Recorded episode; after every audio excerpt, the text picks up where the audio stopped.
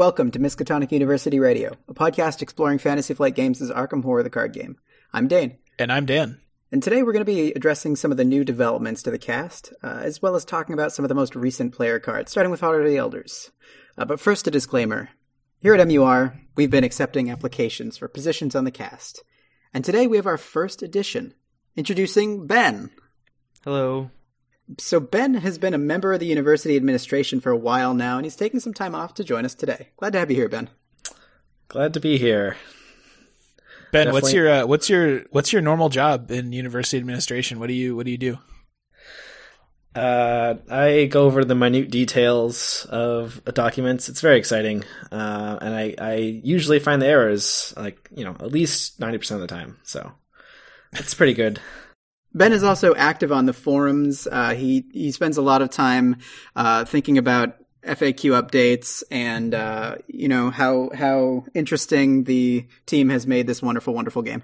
Uh, ben is also a co-designer of Arkham Horror the card game. Ben has designed uh, one thirteenth of one card, so uh, that's which is really exciting. Ben, what can you what can you tell us about the process of designing a card for Arkham Horror the card game? Oh, uh, I cannot disclose any information. I signed an NDA, so unfortunately, uh, I cannot discuss anything wow. on the topic uh, at great risk to my own personal I mean, sanity. I mean, no one's no one's actually listening. Like you can you can no, not we, no. I'm sure there's people that are listening. no, that's dedication. Yeah, you know. So, Ben, we know that you're you're the you're the who we would call the rules guy over there at, at uh, administration. So maybe you want to lead us through some of the most recent FAQ updates uh, that just happened. Uh, all right, um, there wasn't too much uh, that was like super interesting for the FAQ. Mostly it was like hmm. clarifications on uh, on interactions that were were sort of straightforward. If you made some like intuitive uh, estimations of the rules, but they clarified it just to sure. make it easy. Um, they talked about like how attachments work. There weren't really rules for clarifying like control of of different cards when it becomes attached to like another player's card or to an encounter card. Okay, so these are things like uh, intrepid or like uh, upgraded shortcut, shortcut or... that kind of thing. Yeah, yeah, yeah. Uh, yeah, shortcut. It's shortcut itself. They like clarified saying, oh, any any investigator can use uh, shortcut level two. Uh, previously, for the rules, it you could attach shortcut to a location, and it has an ability on it that says, uh, as a fast action, you can move to another location. Uh, but because they didn't say any investigator can use this card, and because oh, of how right, control right, right. works, you could no one else could actually use the upgraded shortcut, which kind of made it not uh, not actually good, except for maybe in solo. And I think a lot of people probably played it the way it was intended, but now you know they clarified yep. it. So I guess so. That, so it's all by the book now. Uh, I definitely did that. I think we've we've seen it happen before a couple times where there's been a card that technically, according to the strictest interpretation of the rules, doesn't quite work the way that they intended it to work, and they just errata right. it afterwards and put it in the FAQ. So yeah, which yeah, yeah, you know sometimes sometimes stuff slips through like that, and you know that's why they got the administration team yep. to uh, dot all those T's and cross all those X's. Wait. Yeah, you uh, don't actually you don't actually dot T's. I'm pretty sure, but uh, you know, that's uh, okay. So, anything else? Any any other big uh, announcements that they made? Any? Uh, no. They they mentioned how they and they clarified like how when you're resolving chaos tokens, uh, that you need to if you're resolving multiple of them due to cards like premonition or uh, what's the new one? Olivia, the new, new recent hmm. ally. Mm. Yeah, yeah, yeah. That like if you resolve multiple tokens, anything that says like resolve a token, you resolve multiple tokens. Again, what do you mean? Uh, Dark Prophecy, right? Dark Prophecy, you just resolve one of those tokens, right? Oh yeah, yeah. yeah. Olivia, Olivia, uh, or Olive or whatever. She's the one that um you resolve two, right? Yeah, yeah, uh, yep. yeah. Gotcha. Is gotcha. Olivia? I don't know. I'm oh Olive. Nope, I was no close. It's a close.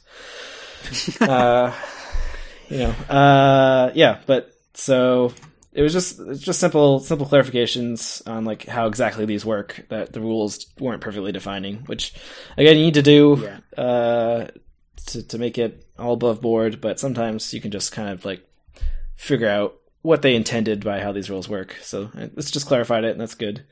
Um, It's one. Uh, it's almost kind of less essential because this is a cooperative game and not a competitive game with tournaments and stuff. That Right, right, um, right. it's still nice that they put out these FAQs and clarify how everything's supposed to go. But even if they didn't, you know, because it's cooperative, each playgroup can kind of handle it in the way that seems most normal and most intuitive to them, and that works too.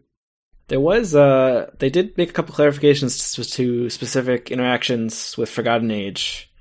Uh with a couple of the scenarios where you have effects that say in the next scenario, you know, you have some benefit or some penalty. And because Forgotten Age uh I guess spoilers, I don't know. What what is our spoiler talk on this? None? A lot? There's a couple scenarios that you can replay them, and it just says that like if you had an effect that said like the next scenario, and you have replay that scenario, that effect continues, so you get do benefit or suffer from it again. Uh, Okay. Which Gotcha. there was one scenario I don't remember off the top of my head that that has like a weird interaction where you can like if you had certain conditions, you can basically like re- skip like replaying the scenario. Uh, Hmm. Huh. I don't know. There was there was some discussion on it on the forums, but Hmm. Yep, sounds good. Good to have a Yeah. good to have an overview of how that's going. Yeah, absolutely. but yeah, So that kind of wraps it up, right? yeah, not, not much. Not much. As I said, there's not you know too much that was like super exciting. Uh, there was one card I think they changed the behavior a bit. Uh, one I definitely can't pronounce, so obviously we can't talk about it. uh, Is but this they- Yaddle? yeah, Yodel. They changed the behavior a little bit on that. Uh, to They had to nerf that super good combo that was like breaking the game and I- just uh, like- totally taking Oh, yeah, the entire yeah. meta. I well actually They, it's, I um, think I think they technically made it better for like low numbers of players, and it's like basically the same for uh, four players.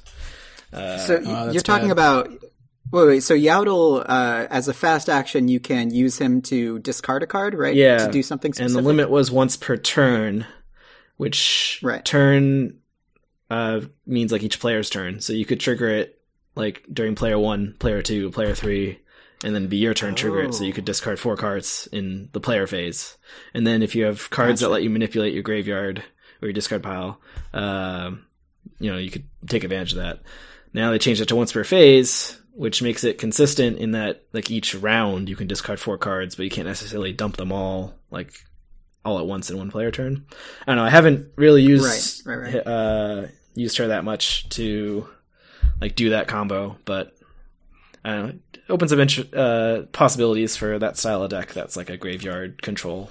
Yeah, that's kind of cool. They they seem to be receiving more love every every set. Um, they just came out with that cool. Um, oh, what the heck was it called? The one from the last, uh, not the last one, but it was like a cycle of things that you can do to to kind of give yourself a flat bonus to a skill value. I can't remember what the card was called. Cornered, I think. Is that right? Yeah, cornered was the red one, right? Yeah, yeah, yeah. So that's kind of cool in, in respects to that. But but anyway, Yeah. All right, yeah. I mean that's that's all I have to say about the FAQ right now. cool. Well, all right then. So then we'll just kind of move straight into the um, the Heart of the Elders cards if we want to start talking about those. All right. Let's start off with the first card in the pack. Uh, the Guardian cards. We'll start with Intrepid. Dan, you want to lead us through Intrepid? Sure. This is a skill. It's innate. It has one will icon on it, and it says, if this test is successful, add Intrepid to your play area as an asset with the text. You get plus one intellect, plus one combat, and plus one agility. Forced at the end of the round, discard Intrepid. So, uh, yeah, seems, I don't know, seems bad. Yeah, I don't know. I mean, I would agree. It's it's it doesn't, it doesn't, it doesn't seem great. Uh, God. I mean, maybe if you're doing a combo where like you're having taking a bunch of actions in a turn because you're playing skids or something, or like any any rogue can do a lot of like extra action stuff, so you can benefit from all those plus ones. But I don't know. That's like a once per game maybe, and I, I just I think Yeah. we've seen that something that gives you plus one to all stats is way worse than it well, seems. this isn't even all every stats. It's uh, That's- it doesn't that's the- it doesn't boost the- will. Yeah, this isn't even all stats. I know, then. I know, but I'm saying like that's the dark horse law is that something that gives you plus one to all stats is probably bad unless it just gives you plus one to all stats all the time for free. Um, Well, Key of Ys is the exception, right? yeah, but like again, that's because it's like all the time. Yeah, it only becomes good Yeah. really yeah. actually once you have two on it anyway. And even that, like, that's a great Right, card, right, but you need like Peter or something. You need some kind of a horror soak to like keep it active. You know? Yeah. Yeah, yeah, yeah. Or at least other assets to to put things on, right? Yeah. So So this is interesting though to me because it's right now I believe it's the only card that starts out as a skill and then if successful becomes an asset. So it's like two almost two different card types at once, which is kind of weird and I'm sure could be strange as the card pool develops, like ha- lead to some weird interactions. I mean, it is it is interesting because could you you get this down on the field and then at the end of the round? So okay, so I guess you could like drawn to the flame and draw a crypt chill and then discard it or something. Or Right, exactly. Those are the kind of interactions that it, that well, here's the interesting, Interesting. thing: could you? I guess it's an asset with the text forced on it. So even if you like teamworked it to somebody else, they Right. would still discard it at the end of the round. Yeah, well, I'm thinking like if there was a way to like bounce it back to your hand, you know, like I can't think of anything right now, but if there there's ever anything that does that kind of thing, Then it would be a bad card that you can play twice. exactly. Yep. But two of, so four times. I mean, you could also you can play this as part of a skill test on someone else's turn so that you benefit from it, or I don't know. Right, exactly. Yeah, yeah, yeah. There is that kind of a, a little upside to or it too. or even during Mythos phase, Yeah. if if you really want to. So, Mhm. uh, should we move on to the next one? Yeah, so yeah. So the next card uh, is called Custom Ammunition. Uh, ben, you want to take us through this one? Sure. Uh, this is a Guardian card. It's an event. It has the traits Upgrade, Supply, and Blessed on it. Uh, cost 3 to play, costs 3 XP to put in your deck, and it has uh, Strength and Agility icons on it. Uh, the text is It's fast, play only during your turn. You attach it to a firearm asset controlled by Investigator at your location. Place 2 ammo on that asset, and you can it has a limit once per asset, or 1 per asset. And then attacks performed by the attached asset do an extra plus one damage against monster enemies. So not only does it reload your gun a little bit, but it also makes it a little bit better against some of the scary enemies, which usually monsters fall into that category. Interesting. Is it uh compared to extra ammunition, which sort of does a similar thing? What's how much does extra ammunition cost, and how much ammo does it give you? I can't remember. Um, isn't it cost Isn't it two? like I thought it was yeah two for three or something. I think. yeah? I mean that God, definitely It's really bad that, I don't remember this. That gives you a better ratio of like giving you more bullets per resource, um, but it doesn't give you the you know um, plus one damage against monsters thing. Yeah, I don't know. I mean, I I think that uh, I think if you're, it's really hard. It's hard to see that you'd really want to play this. I think if the campaign was like really full of monsters, then maybe it would be worthwhile. Um, but it just seems like the problem with all these things is you're probably playing like machete and some type of gun. So you have to actually have the gun out on the field for this to be good. And even And one other Yeah. weird thing with it is it's blessed, so like Mateo can play it. Uh, so Yes. if he's paired with That's what I was if he's say. paired with a guardian, then and I don't know, he has room in his deck that he wants to put this in his deck, he can use it to like buff his ally. yeah, I mean that's like a cool. That's kind of like a cool flavor Yeah. thing. I'm guessing. I think that um, the application here is if people are going to be playing standalone missions, right? Like the Rougarou, for example. I'm pretty sure the Rougarou is a monster, and if he isn't, then that's pretty bad. But um, if if you're going to be doing that with a certain amount of experience, I could see taking custom cam- ammunition because you know 100% that you're going to be up against the Rougarou, which is a monster, right? Um, that kind of a situation I could see it doing well in. But otherwise, it's kind of tough to know, especially if it's a newly released campaign where you're kind of going in, obviously going into it blind. Um, it's just hard to see uh, that it would it would see use every time. You know what I mean? And I think those symbols would just have to be a little better to make it that flexible, you know, in order to use it. Um, otherwise, like if you wanted to commit it for something, maybe it should have had another wild symbol on it. That way, you can commit it for two fight or two agility. That would make it pretty all right to like take. But even still, three experience is a lot. So Yeah, I, I agree. Like if this was ever going to be really worth it, it would be like I'm putting this in for the last scenario because I know we're going to be dealing with some hideous monster that has a lot of health and we really need to kill it fast. yeah, But even in that situation, you might just rather have a more versatile card that doesn't need you to actually already have a gun. Um, you know what? I, like Monster Slayer. yeah, there you go. Uh, you know what I just thought of? It would be really cool if they made like a purple magic gun at some point, like a you know magical gun that shoots magic bullets. That'd be like a neat card to have. And maybe maybe in that case, like you play Father Mateo with that. and- Well, Dan, I'm having a premonition that that, that is in the cards for later. oh, is that like already been spoiled and I just don't know about it because I don't look at spoilers? Oh no, I don't know. Oh, No, okay. I'm just he's- saying. He's just referencing. A, uh, he's referencing another card we're going to talk about shortly. It's a spoiler for you this got my discussion. you got my hopes up there, Dane, and and then you there was nothing to back it up, and I now I feel really disappointed. Um, let's let's uh, fix my disappointment and general sadness by moving on to the next card. Um, Dane, do you want to do Otherworldly Compass? Yeah, so seeker cards, which are usually the best cards in the game. Um, Otherworldly Compass costs two. It's an asset. It costs two pips of experience. Uh, you can um, commit it for two intelligence symbols. It's an item, and notably, it's a relic, which is kind of big in this uh, this set. Um, as an action, you can exhaust Otherworldly Compass to investigate. Your location gets minus X Shroud for this investigation. X is the number of revealed locations connected to your location.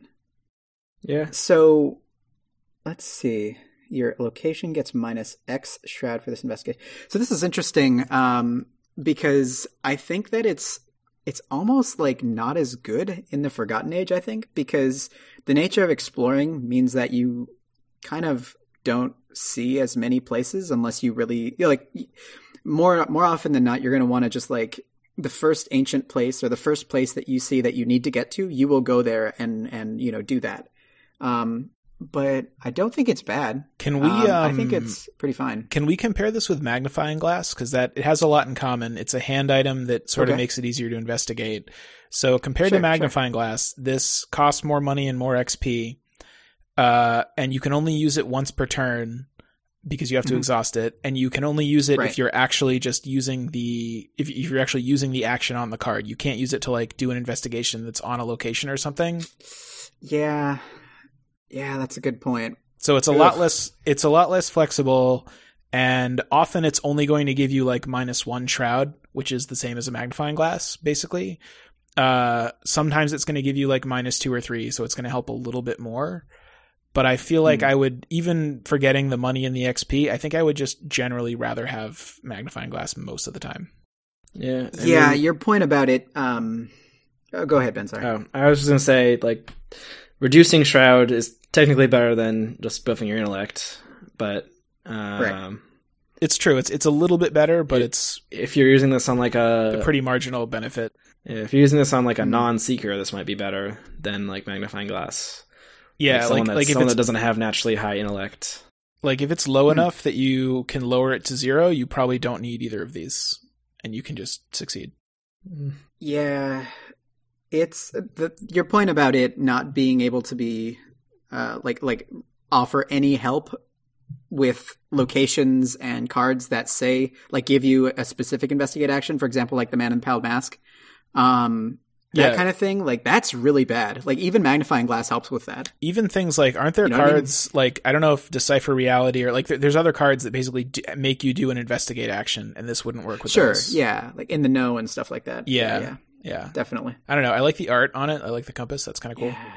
I was yeah, the art's amazing. I was gonna refer to it as a super magnifying glass, but now that you brought up that point, that's just that's almost like whew, I am not gonna pay two It's also just once once per turn, right? Like magnifying glass. You know, with a seeker, a lot of times Yeah, you're like, right, okay, my whole turn is investigate three times, or if you're Sure. if you're uh, Ursula four times, Yeah.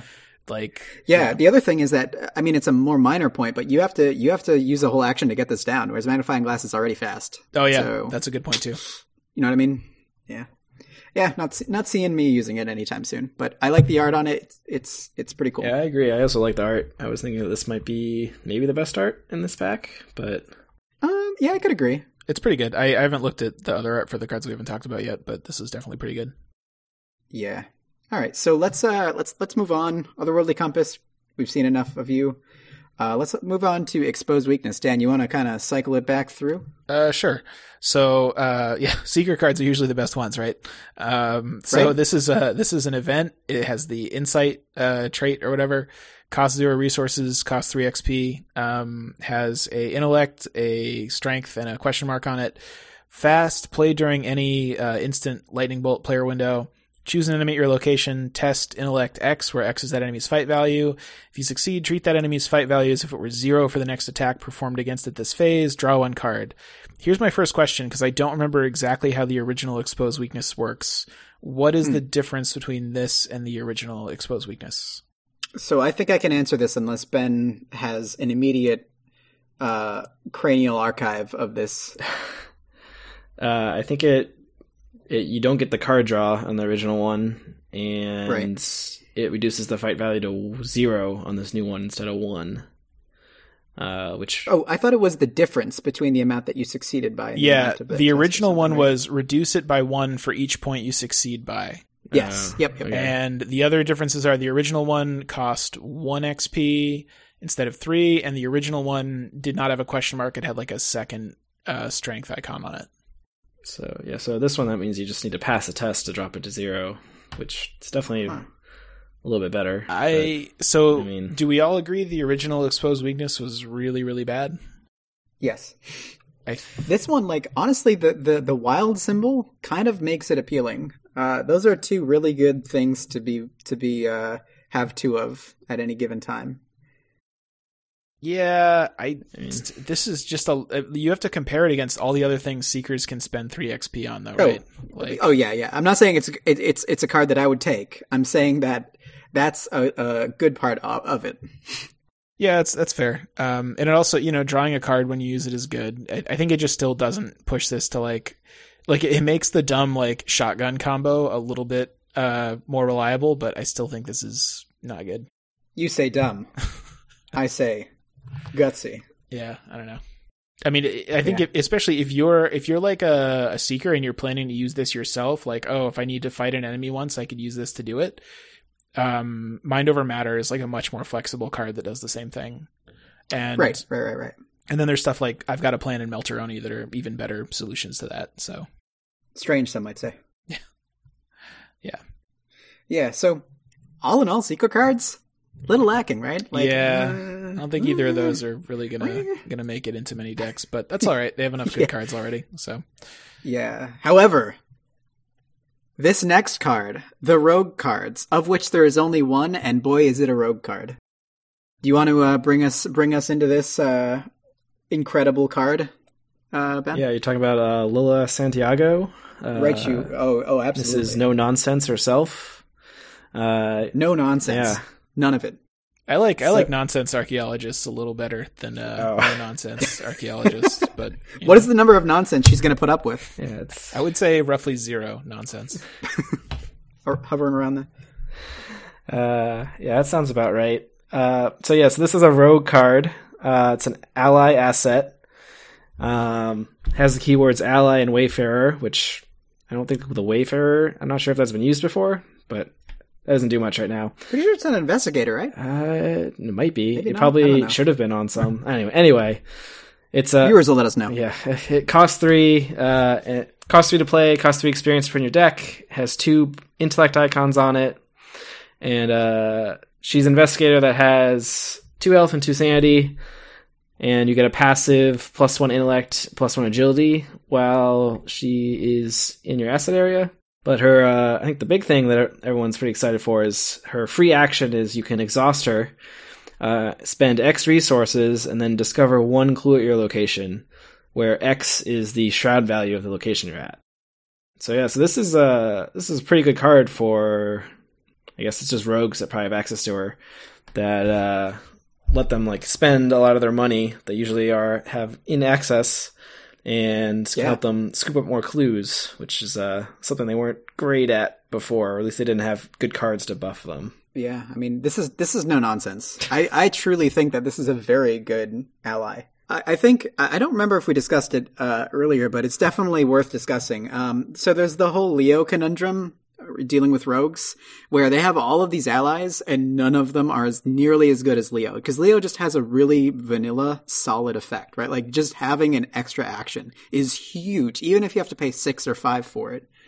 But this is like the whole the whole of, of, of investigators progressing the game is is um not exploring uh discovering clues right so she allows you to do exactly that without having to spend an action to do so And the idea is obviously investigator or uh, uh, the rogues have a lot of money, and you can use her on that. In addition, it gives you the bonus of of uh, another in- intellect and another uh, uh, foot agility.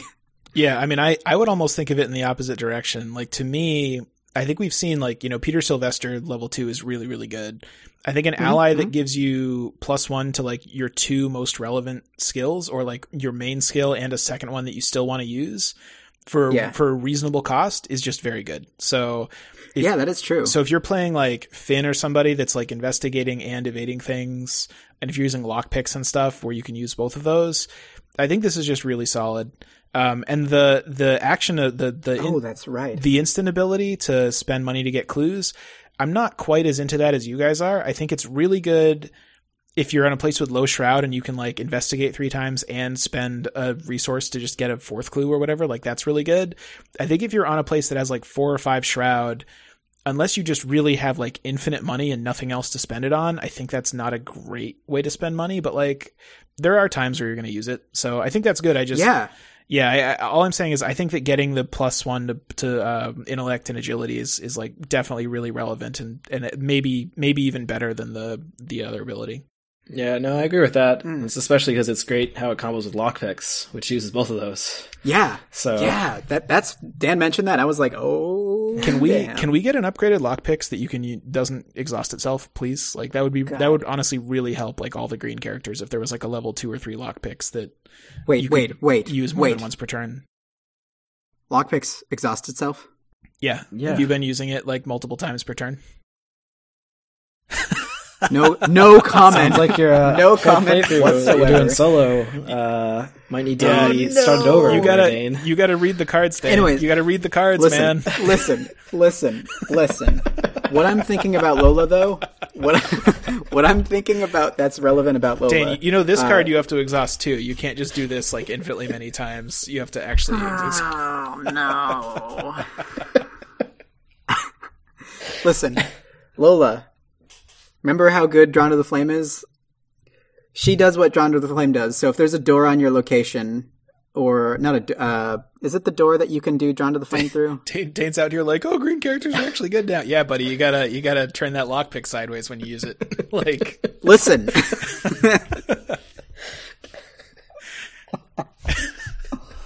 oh, it felt so good to do too. it's it's the it's it's like a good card, but it's like I feel like the level there should be a level zero lockpick that exhausts itself, and then like a level two that doesn't. Instead, there's like level one that costs three and takes up a hand slot and exhausts itself. Listen, whatever. You You, don't even need that now. We have Uh, Lola. Right? yeah, like you- five experience gets you Lola and those two things. Yeah, I guess I don't know. Yeah, but you're right. No, you can use Lola and like drawn to the flame through like a locked door or something that prevents you from investigating, but not the, the- but Yeah. doesn't prevent you from discovering clues. So Yeah, Yeah, there's also the newest one from um, Return to Return to the um, uh, Zealot. the Midnight Masks, otherwise otherwise known as um, Night of the Return of the Threads Zealot. of Fate. No, Yeah. Threads of Fate. Uh, there's that one encounter card that says you have to use an additional um, action when you're uh, investigating there. This kind of just gets through that too. You know, no nonsense. None of that. That's true. None of that. Shroud? No. Alright. It's true. so she she has she provides great value on stats. She avoids nonsense, and she acts as a pretty good money sink. So yeah, very very good card. Just kind of as an aside, I like that they- they're more flavorful with these kinds of things too. She's no nonsense, and the next card we're going to talk about is also pretty amusing. Yeah. Yeah, yeah. So the next card is Olive McBride. She will try anything once, and probably only once. Um, she costs two to play. She's an asset. You can um, uh, commit her for a, a will symbol. She's an ally. She's a witch, for what that matters. It was a great movie. Uh, if you exhaust it, when you would reveal a chaos token, uh, exhaust Olive McBride. Reveal three tokens, uh, chaos tokens, instead of one. Choose two of those tokens to resolve and ignore the other. And she's got one uh, health and three sanity, which is pretty good odds, or pretty good uh, stats, rather. So, what do you guys? What, what do you think about this? At Sounded the at the risk of repeating myself, it sounds pretty bad. like I don't know. I think that the things that are like preemptive avoiding chaos tokens and not reactions are kind of tricky to evaluate because so things things that are like, oh, I'm about to do this test.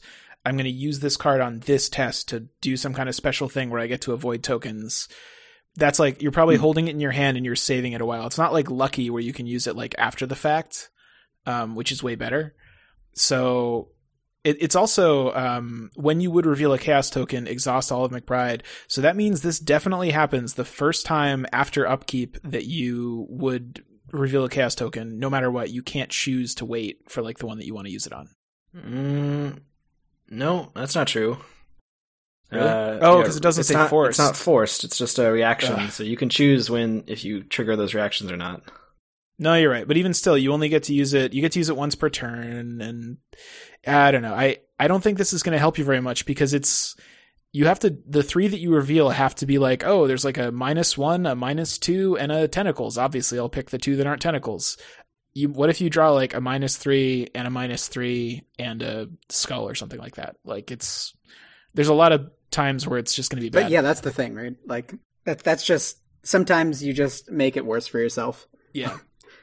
But I think that uh, my application is Jim in Carcosa with Dark Prophecy and Olive McBride. It it definitely sounds janky and it, and it definitely is, but I would be eager to see how it works with Jim because Jim is the only one who benefits from seeing a specific chaos token, other than the uh, Elder Sign, obviously. But um, for Jim's kind of purpose, he almost has four Elder Signs in the uh, in in Carcosa, so that would be kind of cool to see how that goes. But you know, again, just kind of a cool mention. No, sure, that's totally true. He has he skulls are good for him most of the time in Carcosa, but some sometimes skull effects yeah. uh, don't benefit from his ability, and they're like, "Oh, draw again," or you get a penalty or something. Like he doesn't get to ignore the modifier part. That's that's a fair point hmm. though. Like if you have a character or a deck that's like looking for specific things and you really want to find skulls, like yeah, Carcosa you have three skulls and like Jim wants to draw them. I could see this maybe being decent in that, I guess actually, because it is it doesn't cost XP and it's two resources for something that has like some sanity on it. So you're going to get some benefit from that. So I could see it being good in that kind of a deck. Yeah. I just, I, yeah, yeah, yeah, I just, if you're playing kind of like a standard like Mystic, like Agnes or something, I would not put this in your deck thinking like, oh yeah, this ability where you get to look at three chaos tokens is really going to help me succeed on tests because I don't think it is. I I would not put this in your deck. Period. When you have access to Peter, you play Peter.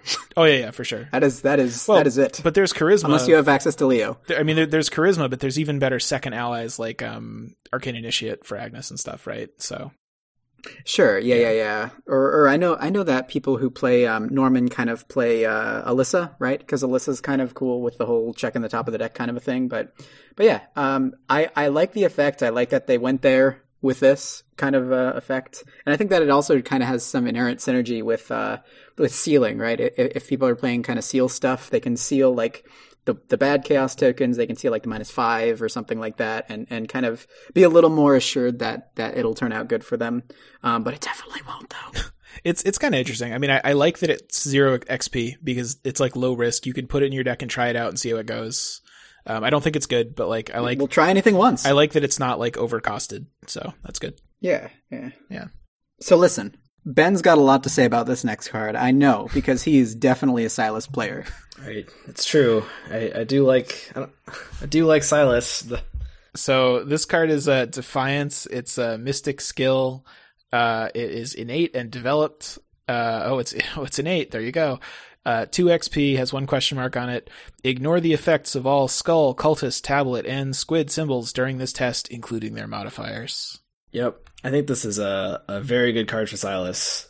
It might not be good for anybody else, but because I, it, it, might be okay. So, I don't know. I, there's something that I would be excited to put it in other than Silas. Do you want to, in case people haven't played Silas, because I don't know if everybody's been buying the books or whatever. Do you yeah. Wanna, can you briefly explain why Defiance is like particularly good for Silas? Okay, I'll i was about to ask the same thing. Try to remember exactly, but his his ability is uh, when he makes a skill test once per round uh, before like after you reveal the token, but before you like resolve the effects of the test, you can pull one of the cards you've committed back into your hand. Uh, so like if you've overcommitted a card or undercommitted because you drew tentacles and you could fail anyway, you can like recover one of your skill cards.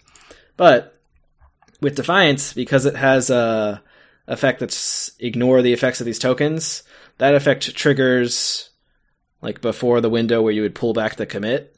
So you can benefit by committing Defiance to a test, ignoring a bad token, and then you can pull Defiance back and you know probably pass the test because you, you had an effective Oh, zero wow. on your token.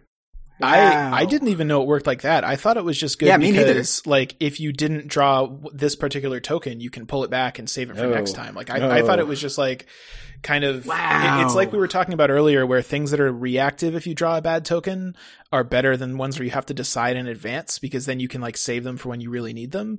I thought it was just Right. like that was why it was good for Silas. I didn't even realize that you can basically get it for free every hmm. time. Yeah. That's crazy. so That's And redonkadonk. It's a big step up from the previous Defiance, which is what I used when we, when we played Silas last, because this card wasn't out yet. But uh, it's yeah, it affect it. You don't just have to pick the worst token. Sorry, to clarify, the original one you just picked one of the bad tokens. This one you get to benefit from all of them.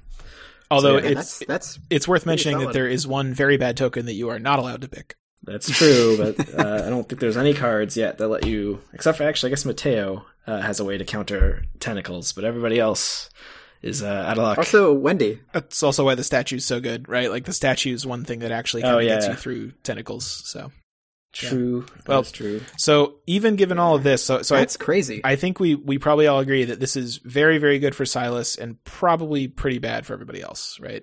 Yeah, this is like really like this is incredible. Like auto include in Silas, right? Yeah. Like everybody else, like probably not, but like this is really. I had no idea that's how the interaction worked. It's also because like if you if you let's say if you commit a courage right as Silas to a test, if you've got like three versus three and you commit a courage and you get a minus one and you decide to pull the unexpected courage back, you don't benefit from the the wild symbols, right? right because it's that i don't exact the timing is like you the time you get to pull the card back is before you evaluate like the actual values on cards you've committed and your base skill and Gotcha. all that i don't have the exact That's really timing cool. step off the top of my head but yeah I am I'm curious Wow. about like when they design these cards and they put innate on this one, are they thinking like, oh, whenever we have a cool skill card that would be like a really good fit for Silas and make Silas more interesting, we should make sure to put innate on it? Or is it more like this is innate because it's uh the flavor of it is like that you're being very uh defiant?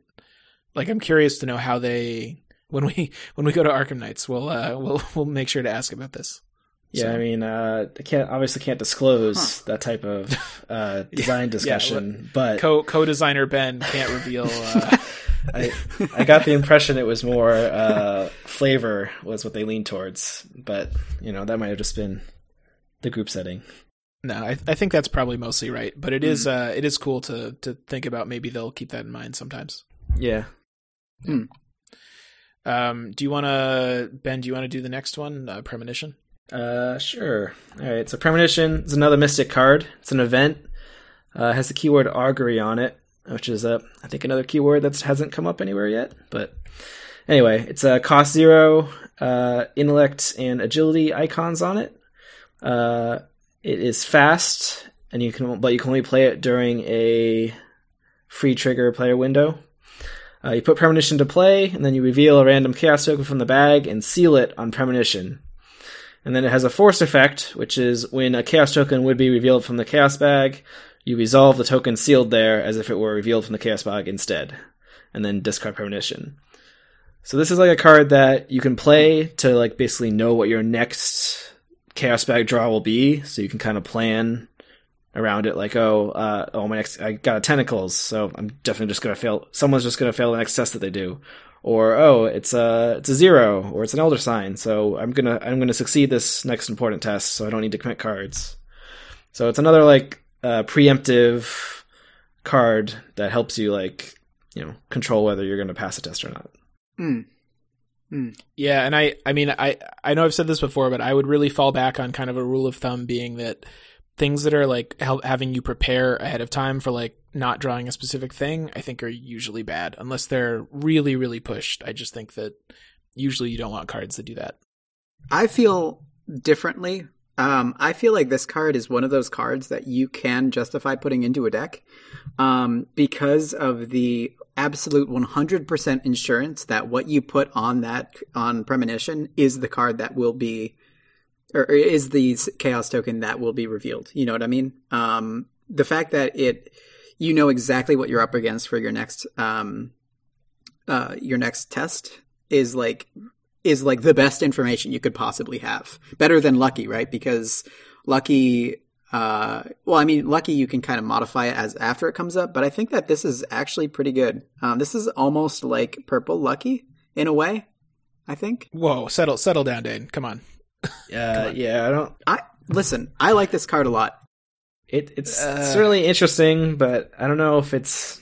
I don't know. Maybe, maybe in a certain deck. I, I would Uh, put this in my deck if I was pretty sure that no matter what token got sealed onto it, I would have some way of taking advantage of that information. So imagine there was like a mystic card that was like, oh, it's an event, do a test. If you succeed, like draw a card and get a money for each point you succeeded by, and if you fail, you are defeated.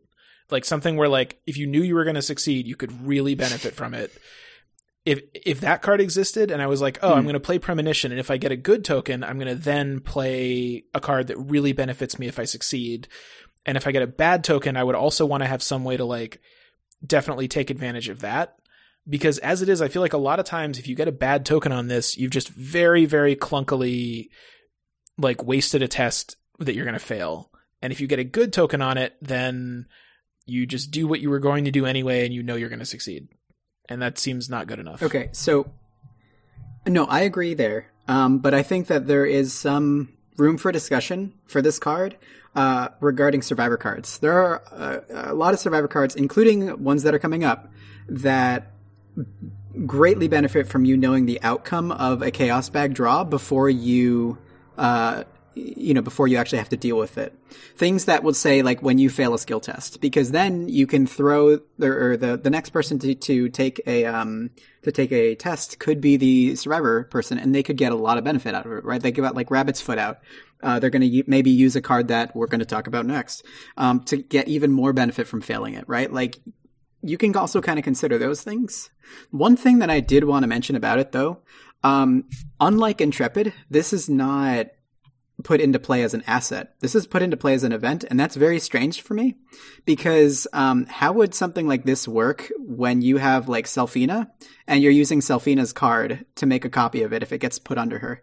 Because that's that's the investigator that I want to play this in, but I'm not honestly sure how that works. Ooh, that's actually really interesting. Yeah, because like Intrepid, it does specifically say Yeah. make it like becomes an asset.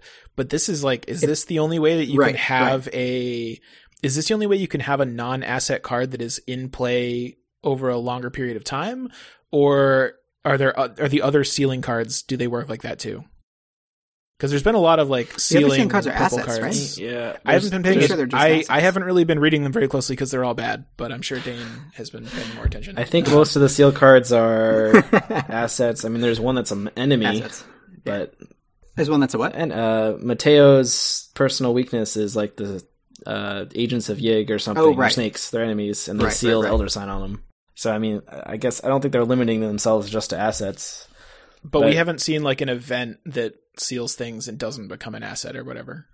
Yeah, Yeah, it's really weird in terms of Sefina. That is really weird. Yeah, I don't know. Maybe there's some kind of like weird kind of broken rules thing you can do, maybe with Sefina, especially where you manage to like seal four tokens. And I don't know if that actually helps or hurts. It probably depends which tokens you seal, but what are you Yes, thinking yes. with Sefina that's going to let you like play this multiple times or do something weird with it? oh, wait a minute. Also, Her her so with Sefina, can you play the Painted World to copy this? Because this is like you play during any player window. Like if That's you what- play Painted World, that's what I'm saying. Oh yeah, yeah, yeah, yeah. Because if you painted world premonition, that means that you have a painted world copy of premonition out, which is technically still an event and also has a chaos token sealed on it. So can you do like three painted worlds, assuming you have all in your hand, of a premonition? And then how would you resolve that effect? Would the first one come into play be the first resolved, or would they all resolve at the same time? But I thought there was a thing where like if you painted world a fast event, it's not fast anymore, or or if or isn't there something like that? Maybe I'm wrong. Well, then you couldn't No, ward anything. There's something with Painted World where like you can't use it to copy Delve because it goes out of play and therefore lose or loses its text. Oh, maybe- Yeah, becomes a World. Maybe that's what I was thinking of. Yeah. Yeah. Huh. Uh, interesting card. Yeah, it's a really strange. Interesting Yeah. card from a rules. I point of personally view. like it. I think I think the other not- the no- notable interaction is the thing with survivors, right? Like wh- who benefit from failing. Um, so you could kind of plan around that. You can have like a survivor and a seeker, where when you're locking or, or sealing the card there, it's like okay, so the next one is an auto fail, which means that you know you can take it, survivor, because we know you love being bad at things It- and benefit from it. But it's just a question of like, is it, do you really need to have a card that gives you the knowledge of what's coming up? Or are you better off just playing good cards and playing the odds and saying like, I have things in my deck that are good when I fail. I have tests that are more likely to fail than others and I'll use them then. I have other things that I want to succeed on and I'll, I'll use those when I'm going to be more likely to succeed. Do you really need to have a whole card that just tells you what's going to happen next? Who knows? Let's find out when it's reprinted at five influence or five uh, pips, and you pull all the bad chaos tokens out of the bag Okay. Yeah, that sounds forever. Yeah. there you go. Yeah.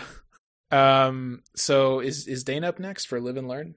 Yeah. You bet I'm up next. So, live and learn. We're on to the survivor cards, by the way. Um, event. Uh, zero cost to play. Uh, it, you can commit it for a wild symbol. Uh, it's a spirit, which is important for some people, I think. Fast. Play after a skill test you failed ends. After resolving all effects from the failed test. Attempt that test again. You get plus two skill value for this test. Uh much worse lucky. Let's move on. hey, listen, hold on, hold on, hold on. One thing that I was thinking about uh, is this card in a Yorick deck. When you throw your dagger, that means that you attempt the dagger throw again, right? You basically like kind of get your dagger throw back. Am I am I reading that right? It it it lets you repeat the test basically without having to pay the cost again. So I don't. I just, you're talking about Yeah. knife. Uh, I haven't looked at that in a while, but yeah. Uh, But what if the the card that you were doing the test off of is now gone, is no longer there? uh, that That's what I mean. I don't think that would have happened yet. Like, you, Okay. don't you like? Oh no, you mean knife? Like knife is like you discard it and then make an Yeah, knife, action. yeah. knife, not dagger. So no, you would still repeat the test, uh, because the cost of playing knife is like discarding it, but you don't have to pay the cost again. Right. See, this is great that we brought Right. Ben on. For So this you just attempted again. This is the episode where there's a bunch of cards that we don't know how they work, and uh, yeah, it's great. Yeah, these are these are cool cards, man. I love these cards. So like live and learn, that was the first thing that I thought of. Like, what about all these survivor cards that like um like the shovel uh or the lantern? When you when you break it, you get a clue. Uh, that's not a test, but like um you know things like that. When you discard them, um you know you kind of get another chance uh using them. Kind of kind of a cool thing in that respect, but I definitely agree that Lucky's just straight up better Yeah, in most respects. Though I, I think you could have. as far as Yorick goes, I might put this in my deck just to kind of like maybe as a one of to like ensure like maybe if I if I lose my knife because that always feels really bad when you're playing Yorick and you throw a knife at something and just like oh look it's auto fail because then you can live and learn and hopefully you can nail it with your knife and then you can get your knife back again right I like mean- kind of eliminates the being really This is a as card that uh, does counter tentacles, I guess, right? Because if you draw tentacles, you can just draw again. Yep, Um, it's true. I mean, it's it, Exactly. it's like what I've been saying about sort of like proactive versus reactive cards that sort of save you from having bad stuff happen. I the reactive ones are definitely better, and this that's a good is this is reactive. I just think that we already have like Lucky is a much better version of this. So I think the only way Right. that the only way that I would think about playing this. Well, I, I don't know. I mean, I could see having like two luckies and then one of these in a deck, maybe. But like, Yeah. um, yeah I think that's fair. yeah, I don't know. Notably, like both live and learn and lucky, you can only use on your own skill tests. This says a test that you failed ends. Yeah, there's Um, also- it would be kind of cool if it could be used on other people. I mean, maybe I was also a little bit too harsh on it because there's also this costs zero, which is pretty good. Um, and it, Right, which right. is, you know, lucky costs one, which usually isn't a big deal, but like every now and then it definitely is. So I, like, I still think lucky is better, but maybe it's not like so completely better as I initially thought. So I don't know. this one, this card works a little bit better Dark with Horse Dark deck. Horse. Yeah. Dark Horse. Uh, oh my God. Well, Dan, take heart because you're up next. Oh, oh, am I not up next for take heart? I actually like this card. Um, so take Yeah, heart. Me too. is a survivor uh, skill. It's innate. Max one committed per skill test. You may commit take heart to any type of test. If this test fails, the performing investigator draws two cards and gains two resources. So they basically get to resolve one one investigator's worth of stand together, which is obviously great. That's that. Yeah, that's exactly how I was thinking of it too. Yeah. Um, Um, no, I, I think this is good. Like you have tests where you're pretty sure you're going to fail. Uh, and this just lets you, without spending an action, just get value off of it. I, I think that's pretty decent. Um, Yeah. Drawing cards is great. Yeah, yeah. and, you know, uh, you, uh, like we often complain about how if you're playing Survivor, you have a bunch of good cards like Cunning Distraction and stuff that cost money and you have no way to get money. So this just helps you get a little bit of money and draws cards. yeah, It's also innate. yeah, I agree. Is there, does innate, uh, Mm-hmm. oh, is innate the Silas thing? Well, it's well, it doesn't matter for Silas Yeah, thing, Silas but it's already the read Yeah, uh, because he can he can use it anyway. Like who no. cares? there, uh, I'm pretty sure there's a card that lets you like fish innate cards out of your graveyard.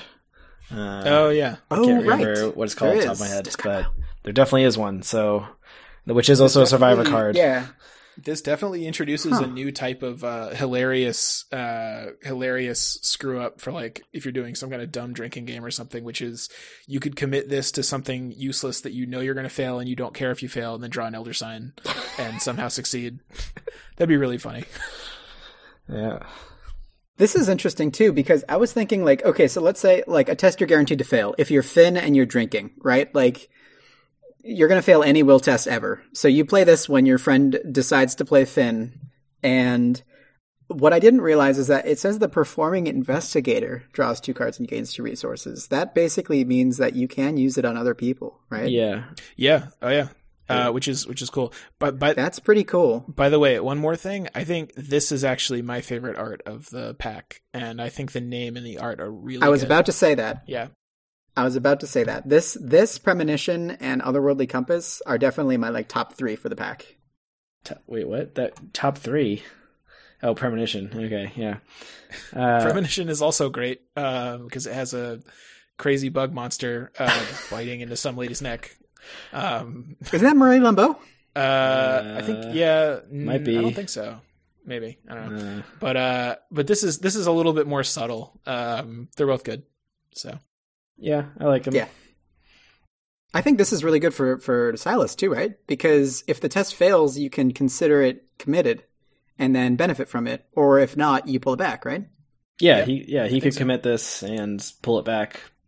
Uh, well, no, It- no, he wouldn't get the benefit because uh, it has like an if the test fails Well, no, I'm- I'm condition. saying, that's, like- that's after his trigger window. Yeah, but that's what But- I'm saying though.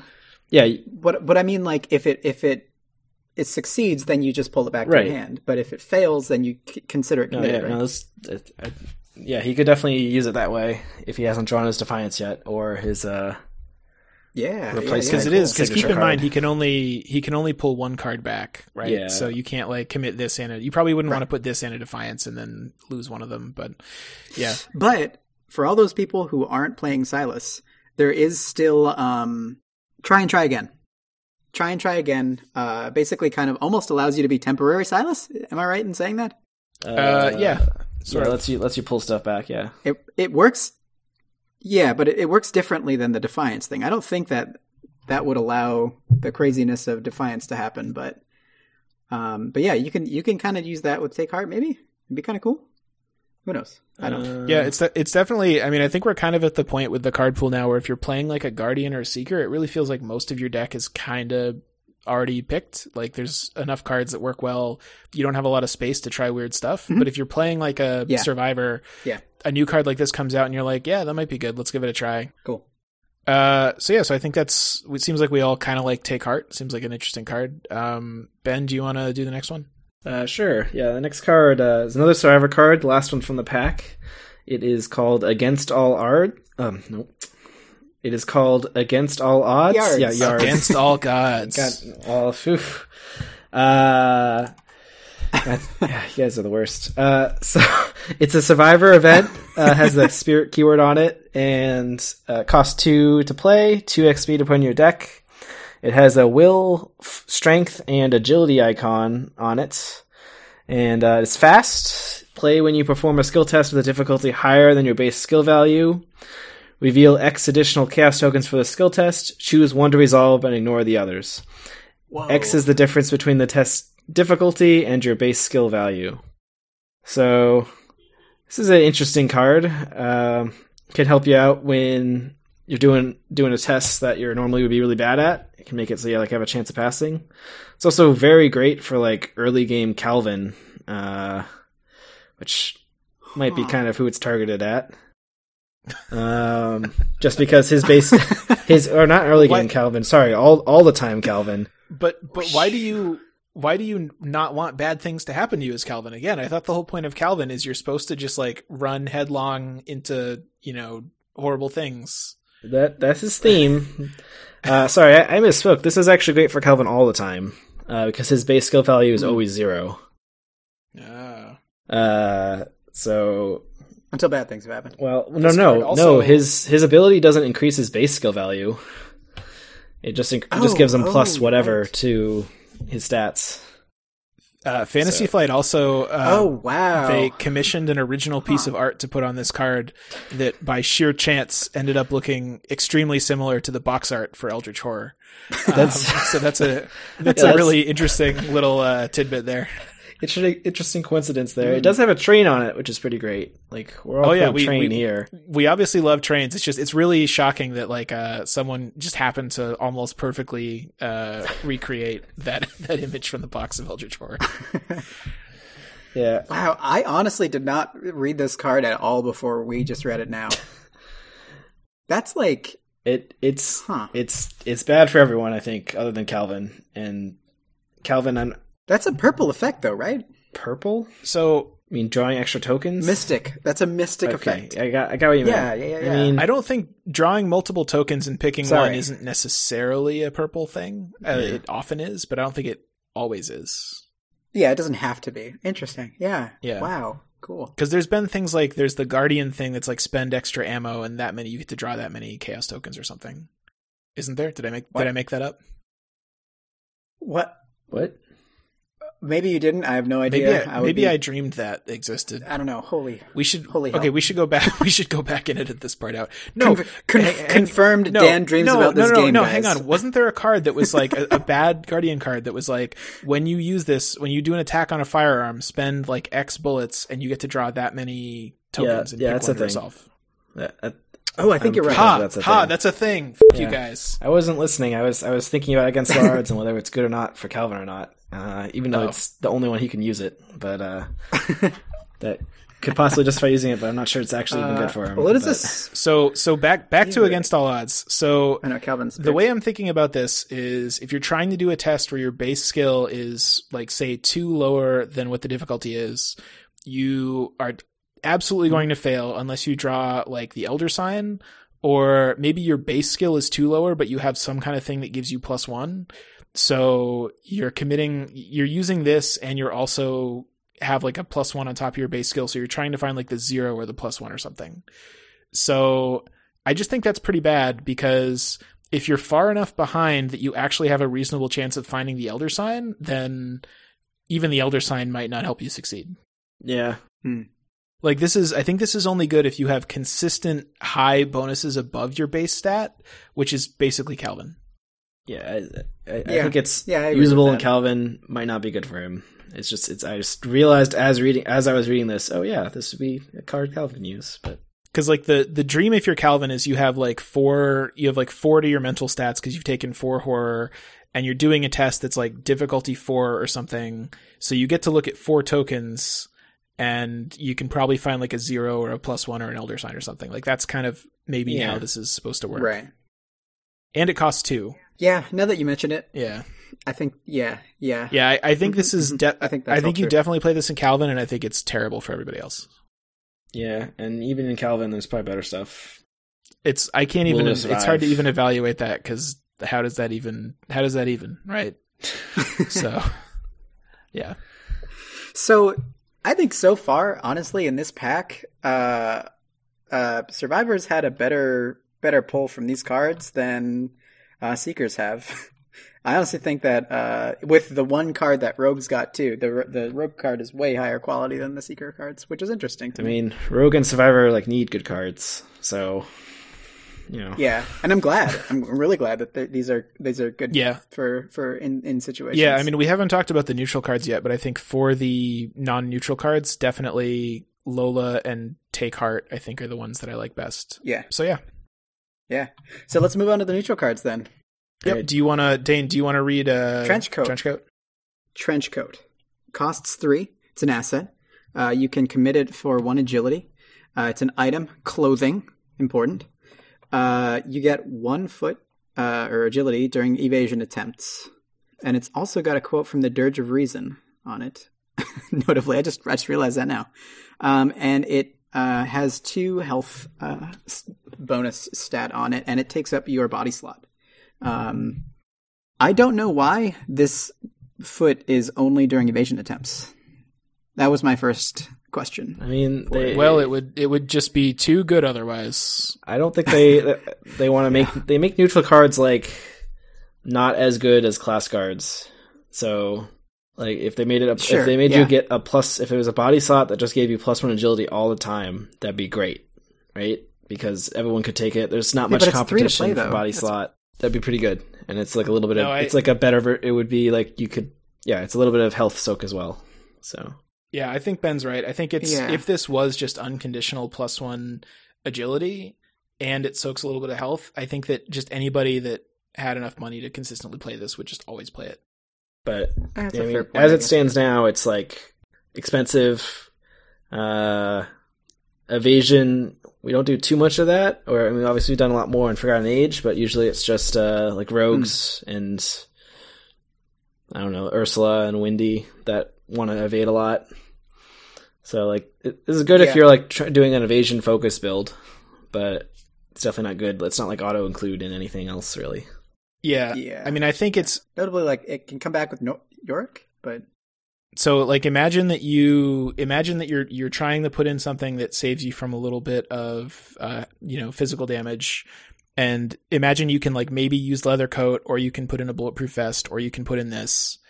And uh you know it, it saves you from two health damage. And if you're going to be evading a few times like if we've seen in forgotten age that it, it is kind of good to have somebody that can pretty consistently evade things I, I don't think that this is good. I think it's one of those cards that you kind of like grudgingly put it in your deck and it is useful, but it seems like it probably could have been a little better. Like it could cost two instead of three and it still wouldn't be too good, you know? Yeah. Also, it, it definitely, as you, I, you Yeah. mentioned the Dirge of Reason because it's a trench coat, which is obviously uh, Roland's uh, signature piece of clothing. I don't think this card is good for Roland Oh, at yes. all. Yeah, it is. It's, it's, it's, so it's really, it's weird that it's completely useless for Roland, basically, who's never going to evade anything ever. Uh, I mean, he's he's got like a two, so this puts him at a three, but he could just shoot it or it's out with a machete. Uh, uh, and, And get a also gives clue. him health, Get a which clue. he has nine of. yeah. Well, it, yeah, if it if it had like sanity on it instead of health, I mean that, that wouldn't make sense. But then Roland might play it. But yeah, Wouldn't make Yeah. any sense, but but instead he's you know just gonna get that Elder Sign amulet. yeah. yeah. All right. Well, do we want to move on to the Yeah. the last card of this pack? Yeah, let's let's do it. Um, so ornate bow. This is neutral. It's an asset. It takes up two hand slots. It is an item, a relic, a weapon, and it's ranged. Costs four resources, three XP. Has a strength and an agility icon on it. Uh, you it has one ammo. It starts with one ammo. There's limit one ammo on it. You can spend an action and spend one ammo to do a fight. Uses agility instead of strength. You get plus two agility and do plus two damage for this attack. You can also spend an action to nock another arrow, place one ammo on it. So that's all kind of confusing. It has two different abilities. Basically, it starts with one ammo on it. You can spend an action to put another ammo on it if it's empty. That's like putting the arrow on the bow. Or you can spend an ammo to fight and you get to use agility. You get a little bonus and it does plus two damage. So pretty, pretty powerful weapon with a pretty severe limitation, I think. I mean, I think it can work well in a couple decks. Uh, it's definitely not for everybody, and it's not great that it takes up two hand slots. But like, uh, like Wendy could make good use of this. Uh, may- maybe Yeah, Ursula, absolutely. Silas. Silas has good agility and fight.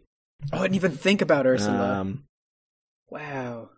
She could do drive-bys with this because she's a race car. uh, okay, um, I don't. I don't think they had the race cars in the 1920s, Dane. Uh, So in in terms of thinking of do you do you actually put this in your deck? Do you pay three experience for it and pay four to play it?